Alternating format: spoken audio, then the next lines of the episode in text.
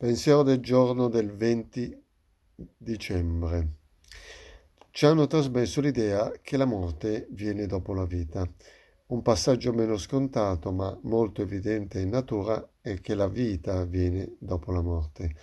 I semi devono morire per diventare piante, i bruchi devono morire perché esistano le farfalle, le vecchie abitudini devono morire prima che le nuove prendano forma.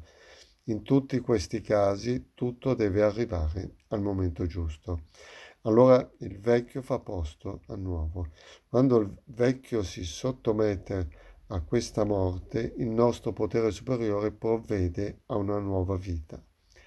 Lavorando sul programma prepariamo il terreno per una nuova vita e impariamo a riconoscere il momento giusto.